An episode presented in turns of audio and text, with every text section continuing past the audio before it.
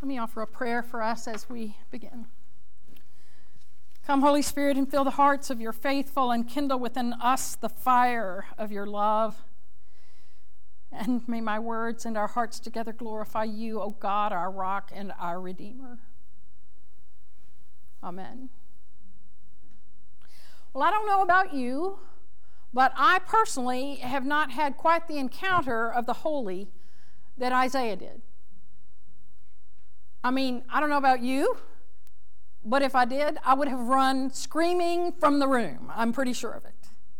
I mean, it's it's it's kind of different, right? I mean, it it I mean, it's mystical, it's mysterious, it's it's amazing. But I want to ask you something. Have you ever been in a setting where you knew in your heart of hearts God's presence? Where you knew that the holy, the, the tender presence of God was there, the, the daring, demanding presence of God was there. For many of us, that may have been in a church, a chapel, a cathedral, or maybe a cathedral of trees, or a space that goes on into infinity at a beach. I don't know where you might have had this encounter. But as we uh, hear the scripture read and as we talk about it today, I want you to think about I want you to think about where you have had that kind of encounter the encounter of the magnificence of God in a way that might have taken your breath away. It could be within the walls of a simple clapboard church, as it was for me growing up and going to see my grandparents. And their house was right across the street from the Methodist church there in Somerville, Texas. And it was a it was one of those um, old churches that the sanctuary was in the middle, and then along the wall were these uh, rooms that had rolling doors that would you could pull down and have Sunday school class, and then bring them back up to have Sunday school. It was really exciting for a little kid growing up. Uh, I don't know where your situation is. Maybe you went into a space where stained glass windows rose to the very top of the sky. I don't know, but I want you to ponder that as we talk about this story of Isaiah's encounter with God. It is in um, within the context of your memory of your moment that I invite you to engage the story of Isaiah. The book of the prophet Isaiah is long, long, long. And it's very complex.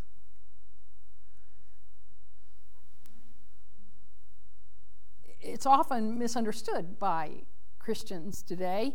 Instead of reading from and learning from Isaiah as Isaiah stands on its own as a book in the First Testament, and, and by the way, many scholars, biblical scholars, encourage us to look at it that way. Christians still tend to read and hear Isaiah only in parallel with the life of Jesus, the life death, birth, life, death, and resurrection of Jesus. That's how we do it. And it's uh, largely because of the assigned readings each Sunday.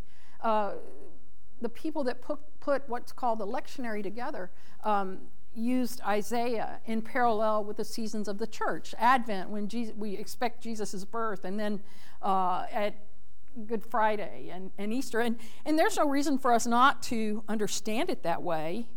Um, but this is instead of seeing uh, the life of Jesus as a continuation of the First Testament. And, and because we hadn't done that very well, we, we got this separation of the Christian church from the First Testament. Um, Isaiah is quoted in the New Testament scriptures more than any other First Testament text.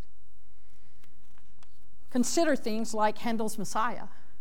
You know, we hear so much of Isaiah in Handel's Messiah. And historically, um, it has set up this, this understanding of the First Testament as somehow inferior to the New Testament, leading to a disastrous development of anti Semitism that we still, by the way, are experiencing today. I'm, I'm sure you heard the studies this week that the huge numbers of our Jewish siblings who have been uh, had uh, people treat them badly because of their um, who they are this book of Isaiah spans at least two centuries, and in ancient times, people thought that Isaiah just lived for two centuries.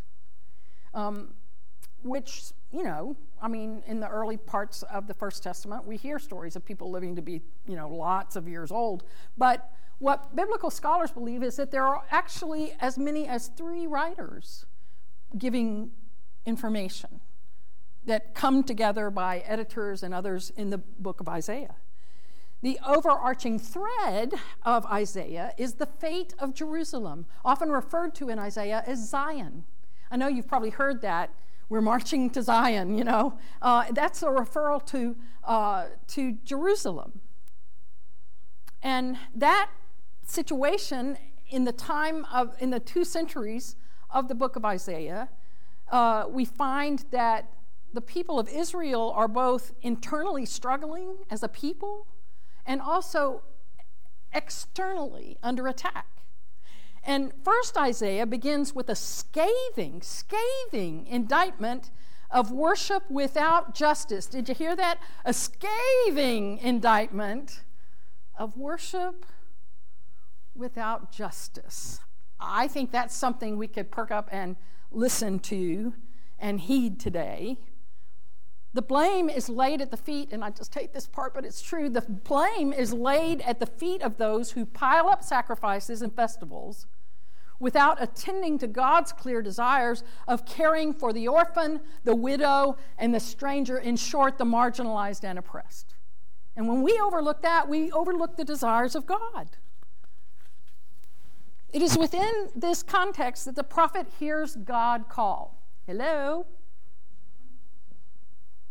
This is a mystical story with no shortage of smoke and mirrors, which, by the way, is how some of our churches still to this day use incense in worship because it reflects this mystery of the presence of God in the smoke that rises up. And if you find yourself confounded by what is happening, join the club. You know, you got some cherubs flying around, covering their eyes, covering their feet. And preachers have wrestled with the meaning of this passage even as we delight in the clear call response that concludes it. I don't know a pastor yet that doesn't love the end of this passage. Whom shall I send? Me! Pick me! Isaiah says. Of course, something that all pastors need to remember, and all of us need to remember, is that this passage is not about me, it's about God. Isaiah is clearly overshadowed here by that magnificence of God. And so it comes out in these hyperbolic descriptions of what is happening in the temple the robe that spans the whole breadth of the temple, and the, and the cherubs and seraphs, and all of them flying around and, and singing, Holy, holy, holy is the Lord God of hosts. Here, God is impressively huge breathtaking. And yet, this encounter of God is a conversation. We get these dramatic descriptions of smoke and the presence of God, and then God speaks to Isaiah. God does not thunder, but asks. invites, listens, urges, and waits, and then pushes a little bit. Isaiah states that he's not quite up to fulfilling the task that God has set before him. But then, who is? The proclamation of the heavenly host is that God is not just holy, but three times holy. It is here that Isaiah confesses he is lost. I am a man of unclean lips. In other words, I sin. But the truth is, it's not just about him. It's about his whole culture, an entire culture that is lost and unclean, something we might understand today. It is here that we must note that we do not heal ourselves. Rather, it is God who offers Isaiah a coal on his lips. A coal that fires away the worst part of him, and God offers grace and mercy and forgiveness. Now, love by a power beyond Isaiah's self, and in spite of Isaiah, a power. Isaiah hears that God has need for help. Really? God has need for help? That's kind of startling, isn't it? This magnificence of God has a need for the help of Isaiah. It's important to note that all of this happens in the temple. And though we understand that God is everywhere and we can encounter God anywhere, it seems that God wants to be encountered in this holy space. Well, the good news for us today is anchored in history. Turns out that King Uzziah was a real live king. We know the date of his death. And God is manifested within the political drama of the day. And God is manifested in the real world, the historical arena into which God inserts God's holy word. You see, God happens in space and time, in the corridors of power and the impact of governments on people. God is there in the midst of all of this. God is not boxed up into some neat little private chapel of personal spirituality inside our private individual selves, although there still is beyond all of that. The good news for us today is that we find in this story, set across the panoply of the ages, a mysterious and magnificent God, and yet a God who encounters us personally. And over time, we have come to know this story as a model for our worship. You see, if you look at the historic worship of the Christian church, it almost always begins with praise. The praise of God is our first act of worship. But that comes because we have had a mystical encounter of God. And out of that, we respond. We respond with this song of praise. And then, often in worship, the historical worship of the Christian church, we confess our sins. Woe is me, for I am a person of unclean lips, and I'm not up to being in your presence. I'm not worthy and God then responds with an assurance of love and grace and mercy and forgiveness. And then God asks, Whom shall I send? And Isaiah says, in spite of all his doubts, in spite of all his fears, in spite of all he might anticipate is going to be difficult and a struggle, he says, Here I am, send me. This is the model of how we worship. This is, for the historic Christian church, about our shared worship before a mysterious and magnificent God.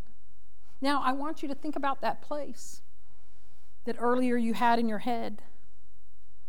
That place where you knew that God was present, where you encountered God as real and true. As pastors, we can always hope that whatever space we preach in might become that kind of space. And I suppose if that's what we pray for, then I must warn you God may very well show up.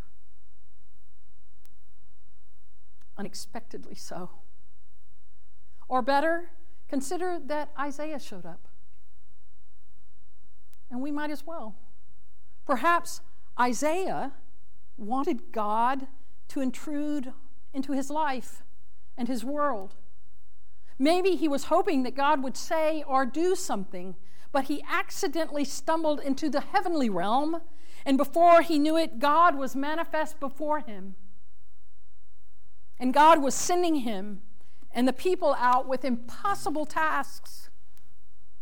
And with his every inability to do what God asks, Isaiah mirrored to the world and back to God the stunning yet tender greatness of the love of God.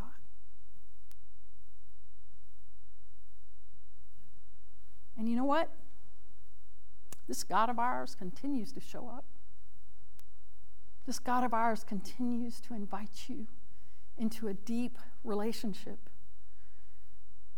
This God of ours continues to operate and be manifest in our world, even in the midst of all our struggles, and only asks of us that we love the outcast and the marginalized and each other.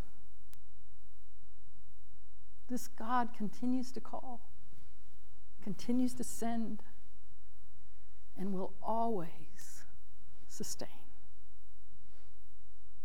Amen.